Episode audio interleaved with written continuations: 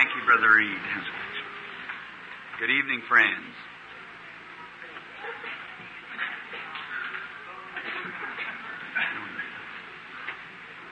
Very happy to be here this, this evening to be in the service of the Lord, to do, to try to do His work. And we pray that it'll be a blessing to many of you. It's a blessing to us to be here with you and in His service. So I'm very conscious of, of cameras. All right, fine. I remember many times in the services uh, of the pictures and things. Well, the Lord bless you, brother. So uh, I remember it's kind of the hardest thing for me to look right in one. I'm blind for an hour after looking. This has certainly been a privilege to be here. Looks like homecoming, sure enough, to see them all lined up around the wall again, and the people out and standing out in the rain and so forth. It looks like being down in Arkansas, and so we didn't advertise the meetings because we were, uh, you know, for a few days where we could teach and preach a little while and and kind of get the things lined up. We hope to be back with you again soon. The Lord tarries. I'm going home now to get ready for Africa and India and Palestine, Germany, many places overseas. Our Lord just gave us the greatest meeting in Africa. We had 30,000 converts in one day. And 30,000 in one day. And when they seen the glory of God coming down, the missionaries has been over there telling them about it. And when they seen our Lord come in and do just what that they've been taught He would do, I asked for the altar call, and 30,000 raw heathens come to Jesus Christ at one time. And we had about three or four meetings. It was a hundred thousand altogether, but thirty thousand with one altar call. So we're going right back to the same place again, where the Lord has promised me by a vision. Many of you wants to hear about if a vision speaks and what will come to pass. Now you write this in your Bible, like you did the the little boys to be resurrected from the dead in Finland. You remember that? You see it in the voice of healing and so forth. After two years, it had been predicted. We're going to have a meeting there, which will will be three times the size of the other. It'll be 300,000 people in the meeting. See if that isn't true. Oh, how our Lord will bless this time more than He did the other time. I used to write that down on something, just put it away and see if that isn't right. There's going to be somewhere, I don't know where, there's a little baby. Got a little white shock of hair sitting in front of its head here, just about eight, ten months old, something like that. A very poor judge of age It's going to die. Something's in his throat or chest that'll kill it. It'll be carried out on a canvas stretcher colored green to an undertaker wagon to take it away. I'll be coming by at that time and will recognize the vision. God will give the baby back its life and it'll go back into the house again and be well. Now, you see if that isn't true. I'm watching for a little boy, red-headed. His mother will have one of those uh, things that women wear around their heads, what is scarves, you know. And she's tall, thin woman. The little boy's about so high with polio, very badly crippled. He's going to be made instantly whole. When I see him, I'll know him. It's the vision. Now he, and see, you watch and you'll see those things that'll come to pass. Our Lord is here tonight. Many are standing, been standing for quite a while, no doubt. Now I feel sorry for you that I have to stand like that someday there's some of the brothers out on the field that, well, they they probably is a little more prosperous in the financial ways than I was, and they got great big tents. And many of them now are not using them. So several of them has called me and told me I could have their tent if I wanted to use it. Some of them see as many as fifteen thousand. I was talking to Brother Reed. I'd like to bring that right outside of Jonesboro and pitch it for about a month, somewhere out there. Have a good old fashioned We get all the churches everywhere to cooperate. No matter who they are, let them cooperate. Now, of course, we know there'll be many that won't. There are many that would not cooperate. But uh, there's some that doesn't believe in divine healing. they've never had a touch of God, they can't believe. They just can't believe. There's nothing there to believe with. See, there's just if there's no life, there's just no life. That's that's just it. So you, well, you don't want to argue with the people. The Bible said just let them alone. We've had them all through the ages. Started back there with Cain. They come all down through the age, now the whole vine is going to seed, and we're sure it'll be these days. So be very, very ecclesiastical, very orthodox too in belief, but just simply, strictly unbelievers, born in the world for that purpose and couldn't believe if they had to. The Bible said so. And that's the Word of God. Born in the world, foreordained to this condemnation. So we just have to have it. But where the carcasses, the eagles will be gathered. Where God is moving, people will come to worship God. It's always been. Now, I'm very thankful and expressing my thanks tonight to Brother Reed and to Sister Reed, to the officers of this church, to every member, for your fine cooperation during this time. We our little party has been scattered. Different ones are home resting. Mr. Sharritt's in Phoenix, Arizona. Mr. Bosworth's in Durban, South Africa, setting a meeting together. Baron von Blomberg's in India, making a ready a dinner. I'm to have a dinner with Mr. Nehru, which is the Prime Minister of India. And then he goes from there to the King of Transjordan for a little dinner. And then we go in from there, from the Mohammedans over to Israel, and from there up to Luxembourg, Germany. Mr. Baxter, the speaker, he's in British Columbia. My next meeting, known, will be at Connersville, Indiana. We'll have seating capacity there for around 20,000. And so at Connersville, Indiana, that meeting has been set up now. There's 43 full gospel churches in the district there cooperating with it, with many, many dozens and more from over in Toledo, Ohio, and all through there. We begin on the 30th, first of this month at Connersville, Indiana, in a big Holy Spirit rally, preaching the gospel, praying for the sick, expecting many to be there. And we invite you, if you're any way around that neighborhood, come. If, you, if you've been converted during the time of this revival and you don't have any church that you've taken up with yet, I'd ask you to come join this little church. It's a wonderful little place here to come serve the Lord. If I lived here in this neighborhood, I'd be a member of this church. I am a member of it anyhow. I'm an associate pastor. and so uh, I have to come back once in a while to see about my church, and I look around, you know, so I'll be back to see you, Lord willing, pretty soon. And so, and all you people that surround these other cities that belongs to these churches, go to church every day, every day that you can, every day they have service, go, tend your church, be real loyal. Just stand by your church, stand by your pastor, help him out with everything you got. Give him spiritual support, fast and pray for him, and have faith in him, and God will lead the church on to that glorious day that we're looking forward to come. No matter you say, well, some of our church don't believe, well, not as long as you believe the main fundamentals and are born again of the Spirit of God, well, you might believe Christ coming on a white horse, and some believe He's coming on a white cloud, but that won't stop Him from coming. He'll come anyhow. So just, just you just believe Him, you see, and He'll be here. And now, um, I appreciate all. Brother Reed said they'd taken a love offering for me, which I, I did, and I mean a missionary offering tonight too. Now, I, what I do with uh, money, the reason I don't own a big tent or have places like that, I spend every penny of money, and God, who is my solemn judge, knows that everything that I don't have to have to live on, I put it in foreign missions and go over to the heathen lands to preach the gospel to the heathens, to bring them the same type of ministry that you see right here. And then when that day comes, I'll, I want to be counted a steward that did just exactly what God would have me to do.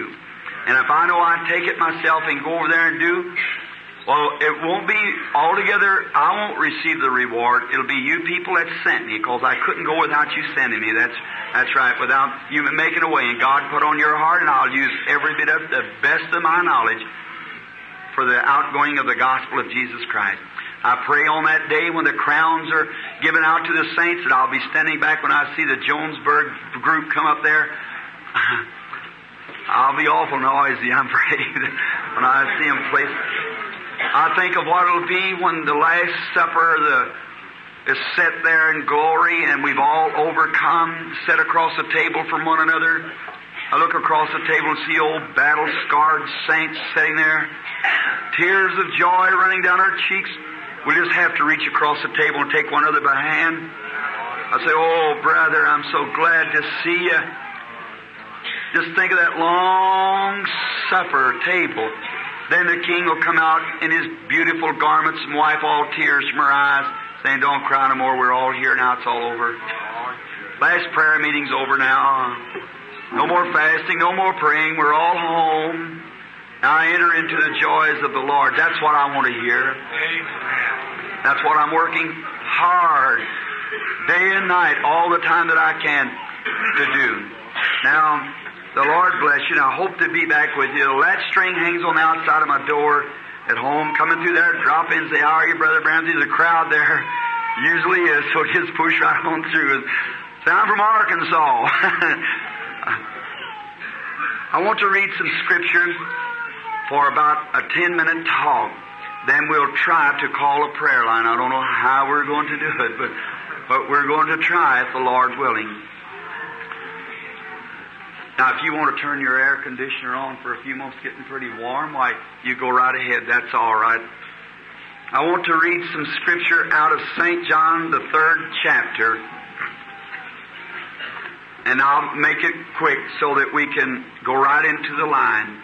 Now, first verse beginning at the eighth, the ninth verse of the third chapter. Nicodemus answered and said unto him, How can these things be? Jesus answered and said unto him, Art thou a master of Israel and knowest not these things? Verily I say unto you, we speak that what we know, testify that what we see, and you receive not our witness. If I've told you earthly things and you've not believed, how shall you believe if I tell you heavenly things? And no man ascended up to heaven, but he that come down from heaven, even the Son of Man which is in heaven. And as Moses lifted up the serpent in the wilderness, even so must the Son of Man be lifted up. If I put some a little what I would call a text, I've been speaking this week upon who was Jesus. What type of a ministry did he have? What did the world think about him? How did they receive him? And then comparing his ministry with today and see if it's the same yesterday, today, and forever. With all bases on, on Hebrews 13 12. Jesus Christ the same yesterday and forever. And tonight I would speak God's provided way for a subject. We've often thought of how, if we were looking for Jesus, what we'd have to look for. If He promised He'd be with us to the end of the world, then surely, though our faith failed, yet He's here. If our faith failed, yet He is faithful, He cannot disown Himself. He's here.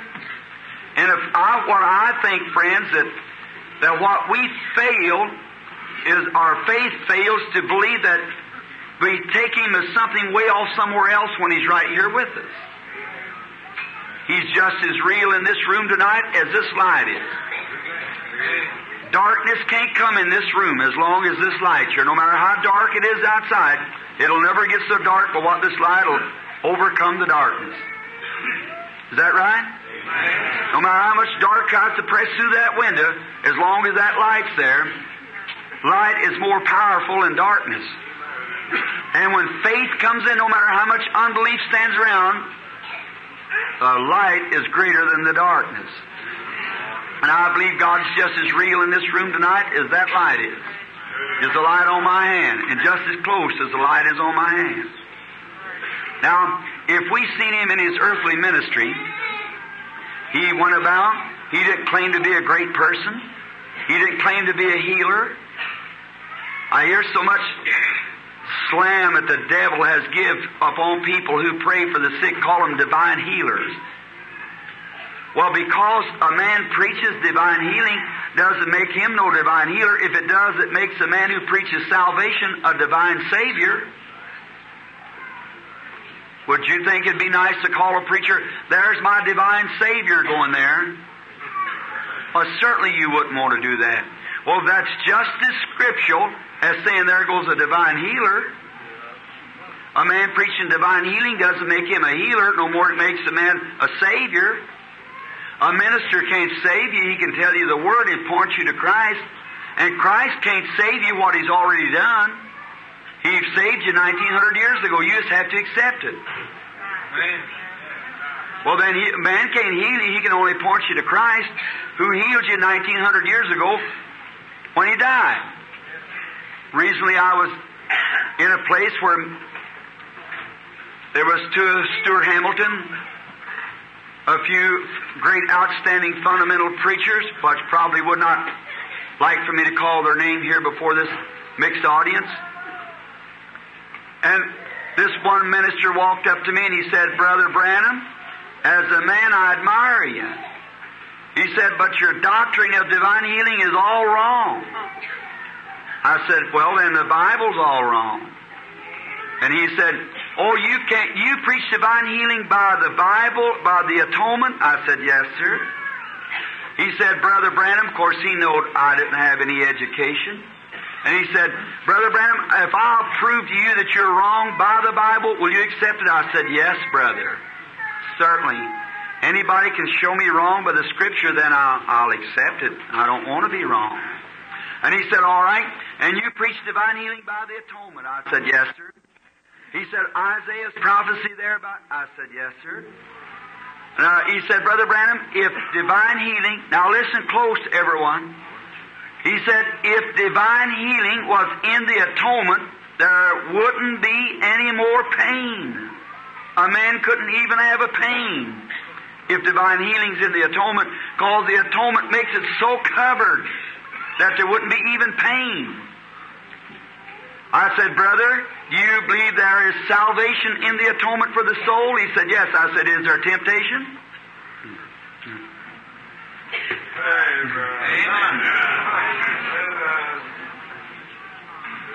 And he said, You apply it to Isaiah? I said, Yes, sir. Of course, without education, I have to depend on the Holy Spirit for His wisdom. He said, Don't take no thought what you'll say, it'll be given to you at that minute. I've been twisted around across the world three times now. And he's never failed yet. He won't. He said, Well, Reverend Branham, I want to ask you something. He said, If I'll prove to you by the Bible that Isaiah's prophecy has already been fulfilled and done away with, according to, he said, took our infirmities and so forth and bruised for our iniquities. And I said, Yes, sir. He said, All right. Matthew 8 said that when evening was come, they brought to him the multitudes of people that he might heal them, and he healed them all, which is to fulfill which Isaiah the prophet said himself took our infirmities. I said, he said, you see, Brother Branham, that proved that it was fulfilled right there because the Bible said that it was fulfilled. I said, brother, would you mean to say that you believe that uh, Isaiah's prophecy, he was wounded for our transgressions, bruised for our iniquities, and so forth, and with his stripes were healed, the healing taking place there that fulfilled it? He said, that's what the Bible said. I said, then the atonement had more power before it was made than after it was made, after it come in effect. Because that was a year and six months before Jesus even died. The atonement hadn't even been made. So how could it be? And he said, then, well, um, I said, I want to ask you something, brother. He got to using great big words, and I said, Now don't go to speaking in unknown tongues to me because I can't understand it. See? I said, You just talk plain, everyday English, just like you used here in the King James Version. And I said, We'll understand each other. And I said, I want to ask you something. Will you admit that divine healing is in the Word? In the Word. I just want him to say that. See, no. He said, Yes, it's in the Word, but the atonement's over the Word, see? And he said, because I, in Mark 11, some of them says Mark 16 is not inspired, but Mark 11, 24 said, whatsoever things you desire when you pray, believe you receive it. Whatsoever. He said, yes, it's in the Word, but it's not in the atonement. I said, you mean God put it in the Word without putting it in the atonement? Said the atonement is over the Word. That's where you make your failure, Brother Branham. I give him a little parable. I said, Brother, one time there was a king, and he had a great kingdom. And in this he made the rules and the atonements and so forth of the king. And I said, there was a slave committed a crime, and that crime required death. And so he called the slave up, read off, and it was death. So there was nothing for the slave to do but die. So he said, what can I do before I kill you? And the slave said, Get me a glass of water. And so they brought him a glass of water, and the poor fellow knew he was going to die, so he's shaking his heart. He couldn't hold the glass in his hand. And he said, Now wait a minute. Before you, before I take your life, I'm going to, uh, you drink that water before I take your life. And I'm not going to take your life, you drink that glass of water. And the slave filled the water on the ground. I said, now what's he going to do? If he's a man of honor, he's got to keep his word. No matter what the law says, he's got to keep his word. Well, he said, of course, Brother Branham, that was a slip up on the king. I said, then God so loose, he let it slip up, put it in his word, not put it in the atonement. don't, don't talk that to me. No, you can't do it. No, it, you can't deny but what it's in the word, and if it's in the word, the atonement's to back the word up, for every word of God's inspired. Said, you believe Mark 16 is inspired? I said, yes, sir. Ever, all from ninth verse on, I said, yes, sir. They take up serpents and drink deadly things. I said, yes, sir, I believe it's inspired. I don't believe in tempting no more than anything else, but I said, I, I believe that it's inspired word. One time there was a woman, her boy went away to college, and he learned a whole lot, you know, and while he was gone away to some great college to learn all about God and everything, his poor old mother got sick, and the doctor's about to give her up. She had pneumonia and was going to die. So this little old woman lived down the street, went to a mission, a full gospel mission. So it come back up, told her, said, Now, lady, said, Do you believe your pastor believe in praying for the sick? Said, No, I don't believe we believe in divine healing down there. Said, Well, our church believes in divine healing. Let me get your my pastor come up and pray for you. She said, Well, all right. And so the pastor come up and anointed her with oil and prayed for her, and the woman got well. So her, her boy came home from the cemetery, seminary uh, a little later on. So when I, I get those two mixed up, and they're so close together anyhow. So uh, got, got up there. So the first thing you know, he said, Mother dear, I'm so glad to see you, and rejoiced with her. He said, Now, the thing I was wondering, Mother, he said, you, you was telling me you'd been so sick and I was ready to come home. Then all at once you wrote and told me you were well. Said, I never did get the meanings that. Said, oh, honey, didn't you understand? Said, no. Said, you know where that little mission is downtown there? Yes. Said, that full gospel preacher come up and prayed for me anointed with oil and the Lord healed me. Hallelujah. Why, he said, mother, the very idea. Why, I said, of course, those are illiterate people down there says they do not understand. Said we have learned at the seminary that Mark 16, that's where she said, said, well, he prayed over me and read the Bible and said, they'll lay hands on the sick and they shall recover. And said, I believed it. And said, God heal me. Why, she, he said, Mother, said, Mark 16 from the ninth verse on is not inspired. She stood there a little bit. She said, Well, praise the Lord. Praise the Lord. He said, Mother, what's the matter with you? Said, I was just a thinking. If God could heal me with uninspired word, what could he do if that really is inspired?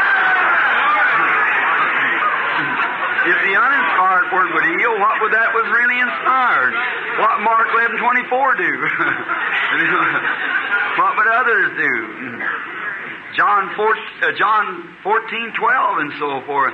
See, it's all inspired. Now, God has a provided way for His people.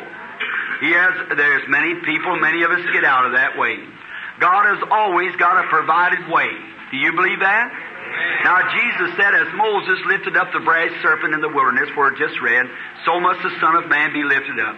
Now in a moment, we'll pray for the sick. God always had a provided way. He's got a provided way for nature. He's got a provided way for everything. Here, sometimes I go up into the mountains when I try to get away in the fall year to myself for a week or two to go hunting. Now, I noticed up there one of the most peculiar things. Long about September, way up in northern Canada, why there's uh, there's little lakes up there, and uh, there's these little old ducks you have down here in these rice fields.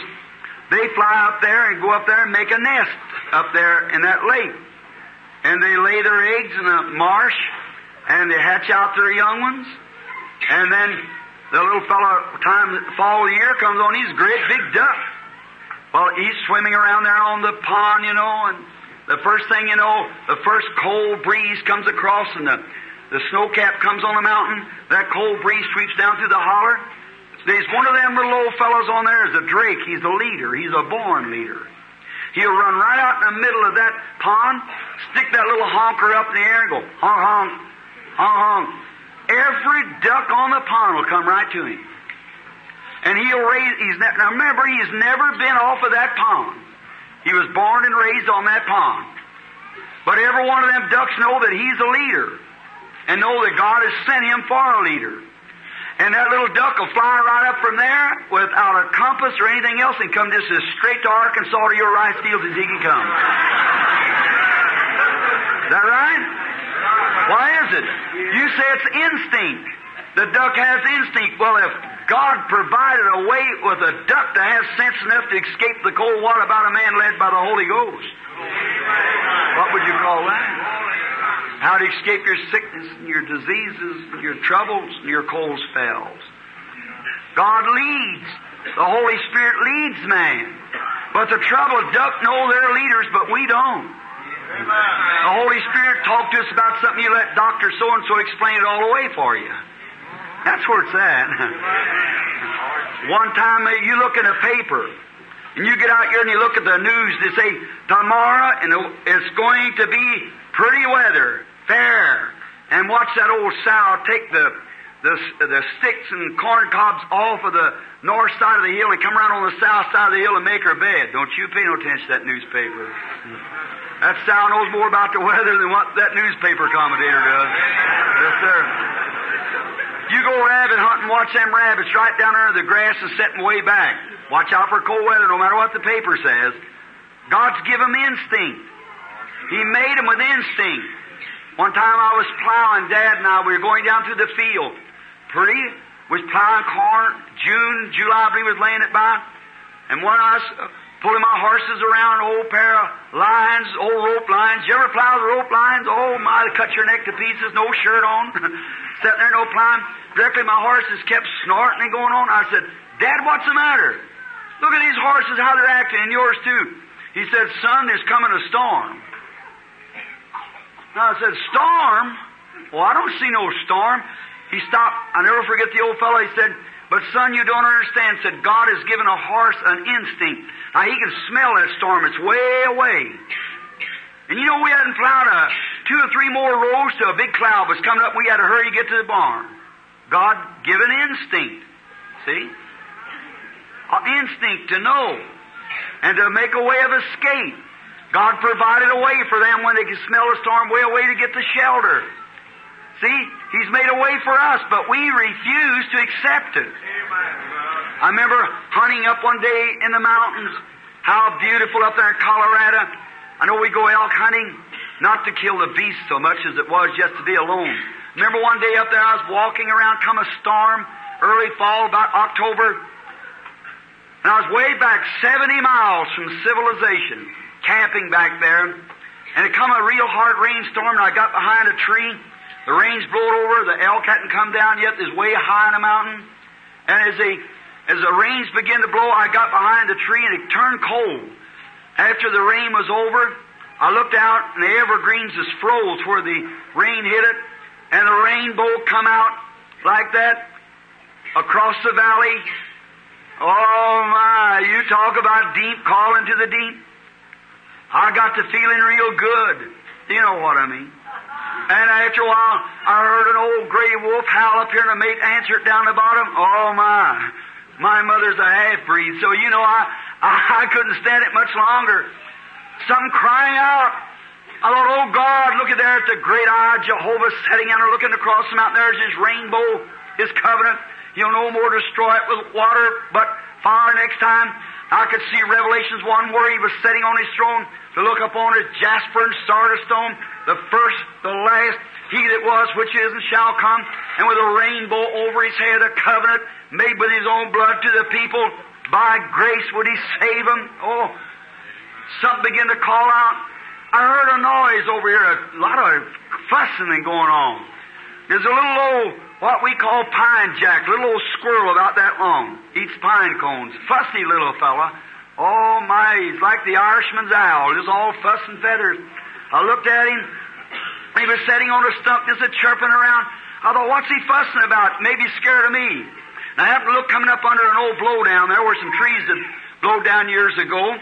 And there was a big, great big eagle coming out from under there. Did you ever see a big white-head eagle? Oh, he's a beautiful species. And he comes pulling out of there, and that little old squirrel was barking at him. So I seen him come out, and I seen him sit down there, and I thought, oh my, look how brave he is. He looked towards that little squirrel. He looked over towards me. Those great, big, gray-looking eyes that flashed. I thought, oh, what does that, what does that mean? What God put that eagle before me for? I believe all things work together for good to them that love God. Everything. Everything that you're here tonight for some purpose. You're here because God led you here. And I thought, Lord, what you got me standing here crying? And I was having a spell. I would run around around that tree and scream to the top of my voice and jump up and down and throw my arm. You'd have thought I was a fanatic. Sure enough, you'd see me then. Well, nobody there to hear me but the Lord, but I was shouting to Him. I set my gun down around, around, around the tree. I went and hollered, hallelujah, hallelujah, around, around, around the tree again. I guess that eagle thought I was a peculiar species. So he looked over at me, and I said, say, fella, are you scared of me? He just sat there and looked at me. I thought, oh my, I see. God, you want me to see that eagle because he's brave. That's what it is. God don't want cowards. God wants brave man. He don't want you to say here in the tabernacle you're healing, go out there and meet some fanatic that don't believe in divine healing.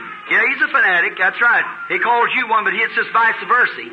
Um, and you're afraid to tell him about your healing?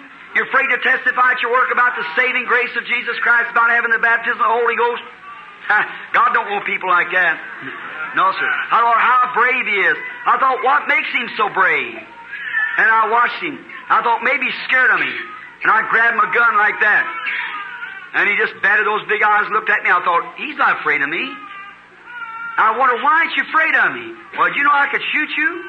And, of course, I wouldn't have done it because I was admiring him. I thought, I could shoot you. He just sitting there, and I noticed what made him so, so brave. He was taking that big wings and going. I thought, oh, I see. why you're so, you're so brave. God gave you two wings to get away with. God provided you some wings. And you can trust in them. You know what they are. And you believe them. And no matter how quick I try to get that rifle up, you'd be in them bushes and I couldn't even see you. That's the reason. As long as you can feel them wings there, you're all right. I thought, oh God, that's right. As long as I feel the Holy Spirit there, I know there's something. Let the devil say what he wants to. Something there. Yes, sir. Something there. Now I watched him a few minutes. Finally, he got tired of that little old pine squirrel ju- barking at him, and he just gave one big jump like that, flopped about twice, not run here and run there and run there, just give about two flops, and he set his wings. He never flopped his wings one more time. Now watch him. He just knowed how to ride them air currents. And he went on, up. The air hit him again. He went up, up. I stood there crying with my hands up. left that little old earthbound chatter chatter. I thought, that's it, Lord. It isn't run here and there, jumping here and there. It's just knowing how to set your wings in the power of God. And when the waves come through, right up, on, on, up, up, up, up. Leave this earthbound chatter chatter says the days of miracles is past. There's no such a thing as divine healing. Christ died 1900 years ago. He's alive tonight. Hallelujah. Right these people. The same yesterday, today, and forever. He shares nature. If I go out tonight look up through them clouds out yonder, you see sitting out in the bush here, I was noticing where I've been staying, there's an old nightingale sits out there. Oh my, if he don't sing these dark nights. I've studied the nightingale. The reason he sings, he looks around, he can see one star. As long as he can see one star, he'll sing to the top of his voice. Why? He knows the sun's shining somewhere, shining on that star. So he sings.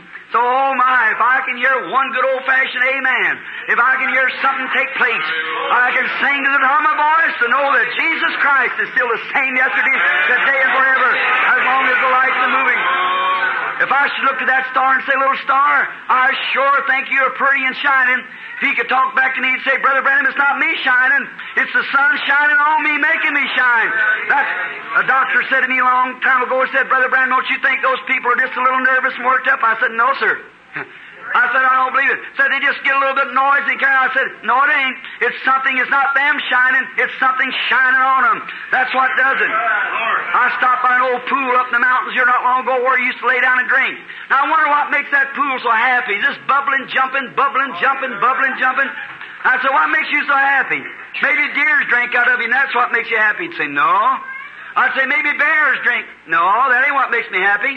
Well, I makes you bubble? Because I come by every year and drink from you? No. If he could talk, he'd say, Brother Branham, it's not me bubbling, it's not behind me pushing me, making me bubble. so that's the way it is. Whichever man is born again, there's something in a man that's got the baptism of the Holy Ghost that makes him believe the supernatural, makes him believe in God, led by the Spirit. It's not the man, it's something inside of him pushing out. He can't hold it. He just can't stop himself. There's something there moving. God provides a way. God provided an ark for the saving of the household of Noah and his family. God prepared 12 stones by Elijah one time for the reserving of the children of Israel. God's always made a provided way. When there's in the wilderness, and the first thing you know, sin set in. Now watch. Here's one for the unbeliever. When they begin to chat against Moses and they sin, God told Moses to lift up a brass serpent. We had time to go in details to see what that serpent meant, what the brass divine judgment, what the serpent's sin already judged, so forth, all the symbols. And when this serpent is lifted up, it was for a compound reason. A reason that man had sinned and were sick. And they looked and well, asked forgiveness and looked on the brass serpent, and whoever looked and believed was made whole. Now, Jesus said that as Moses lifted up the brass serpent, just the same purpose, the same reason, so must the Son of Man be lifted up. And if the type would let the people get well, how much more ought the antitype to do? If the brass serpent and the shadow would do it, what ought the reality to do? My. Amen. Well, here we go, huh? Oh, I just feel, I feel pretty religious right now. I really do. Yes. All right. The Lord bless you. God's provided way for you tonight, no matter how many unbelievers. They can build big ecclesiastical troughs and run all the water off here and all the water off there, but just the same, the rains are falling. For whosoever will, let him come and drink. That's right. For Christ the same yesterday, today, and forever. When you hear somebody say, Brother Branham, a divine healer, you know that man needs to go to the psychopathic cells because he's not right here. Something's wrong. For anybody that would know, uh, think a man to be a healer, that's just a, a man is working under the inspiration of the devil. I could prove that by the Bible. it's exactly right. It was the devil who always put a question mark across the Word of God. Looking here, when Jesus was on earth, he was a prophet. You believe it? He said, I don't do nothing till the Father tells me. They said, come down here and heal this one. Come over here and heal this and we'll believe you. That same old ecclesiastical devil still lives. Live right on. People unbelievers. That's exactly, notice here. They put a rag around his face and they hit him on the head and said, Now if you're a prophet, tell us who hit you. We'll believe you then. Jesus never opened his mouth. He didn't clown for people. Yet he knew the woman at the well where her sin was. He knew where Nathaniel was when he was under the fig tree, what had happened. He know where a fish was, had a coin in his mouth. He perceived the thoughts of the people. Is that right? But when it come to clowning for somebody, no, no, he didn't do that. He only done what the Father told him. Then they pinned him on a cross. And here come the holy, renowned scholars of the day. Let that soak in.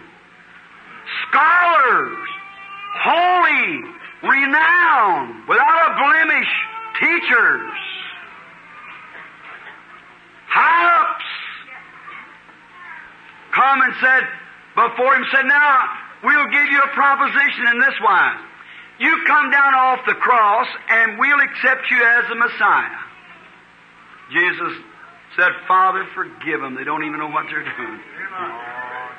There, he could have come off of there.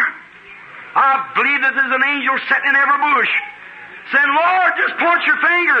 We'll change this scene here. They said he saved others, but himself he can't save. The greatest comment was ever given. If he saved himself, he couldn't save others. He had to give himself to save others. But how little do they know it? Blind leading the blind. See, the same Spirit. Look, I'll prove it to you. It's of Satan. When Satan met Jesus, he said, If thou be the Son of God, you can do miracles now. You're a divine healer. You're all this. Make these stones bread and I'll believe you. That right? See where the fatherhood of that Spirit is? Took him up on the temple and said, Now look, it's written in the Scripture here, like they point Mark 16 to us today. It's written in the Scripture here. Uh, he give the angels charge over thee at the same time of the day. She put bear bed up, jump down off here, and then when you get to the ground, just bury yourself back up like that. See? Give him Scripture. Jesus turned around to him and said, I shall not tempt the Lord thy God. That's right. It is also written. That's right. He put the Scriptures right back to him. God has a provided way. If the doctor shorts your duty to go to your doctor, it's your duty to do whatever you can for yourself. But look, brother, when you get to a place where the doctor can't help you, you've got a right to call on God. It's exactly right. And you believe it. And God has a provided way, and that provided way tonight is what? Not your brother Branham, Brother Reed, or any other minister. It's Jesus Christ, the Son of God, who healed you 1900 years ago, and we're only pointing to it. Brother Reed, as a minister, is pointing to it by the Word. God gave a divine gift in the church that points to it and says it's Jesus Christ. Then you believe Jesus Christ, friends, and Jesus Christ has already, listen, scripturally, here it is. Christ has healed every sick person in this room right now. That is in the Scripture. He was wounded for our transgression, and with His stripes we were healed. Past tense. The only thing in the world you can do is look and believe. Look and live. That's not pointing towards the Pentecostal church or the Baptist church or any other church. It's pointing towards Jesus Christ. Look and live. And you look to Calvary night, accept your healing by faith. If you can believe it by the Word, by signs, by wonders, and whatever God, God's sovereign grace going down after His Word, give signs and wonders and other things to get people to believe Him. Oh, I trust that you will. God bless you. I'm sorry I kept you standing that long. But the Lord bless you. God has a provided way if you're ready to walk in it. Are you ready? Are you ready to believe Him?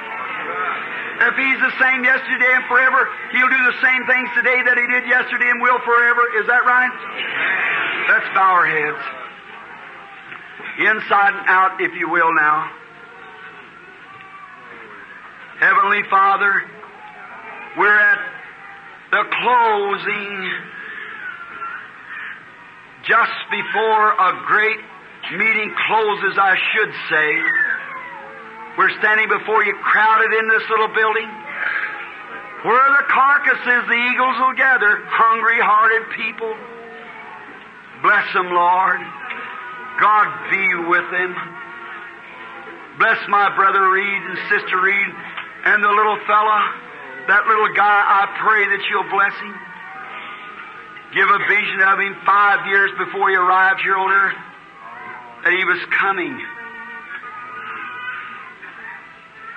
Bless the church.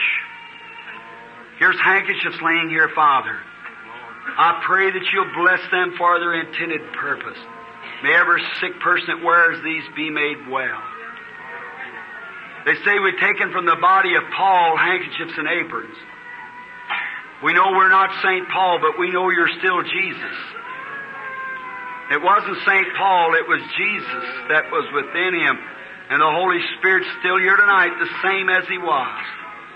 Doing the same, same critics from the outside, same believing from the inside. How we thank. And now, Lord, as our servant stands tonight, may your Spirit come near. Setting here is a picture of the angel of God, the pillar of fire that led the children of Israel through the wilderness. Jesus Christ, the angel of the covenant, the same yesterday with Israel, the same today with us, and will be forever. Bless us now together. Send your glorious gospel in operation. May the angel of God come and may thy servant be anointed. For we ask that in Christ's name that many be healed and saved. Amen.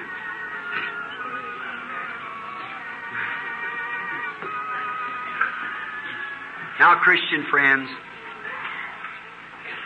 Billy was telling me while I sat back there in the room listening to the preaching and so forth tonight, that he's give out prayer cards all along each night. He's give out XWQY, everything else of different prayer cards. People are holding them in here. We have call, call from somewhere in there. Have a few here at the platform. And are you all willing to wait a little while? Are you? Raise your hand if you're not too hot or tired, just to wait a few minutes. Let's pray. Now notice, if Jesus is the same yesterday, today, and forever, He can do the same as He did yesterday, today, and forever. You believe that, don't you?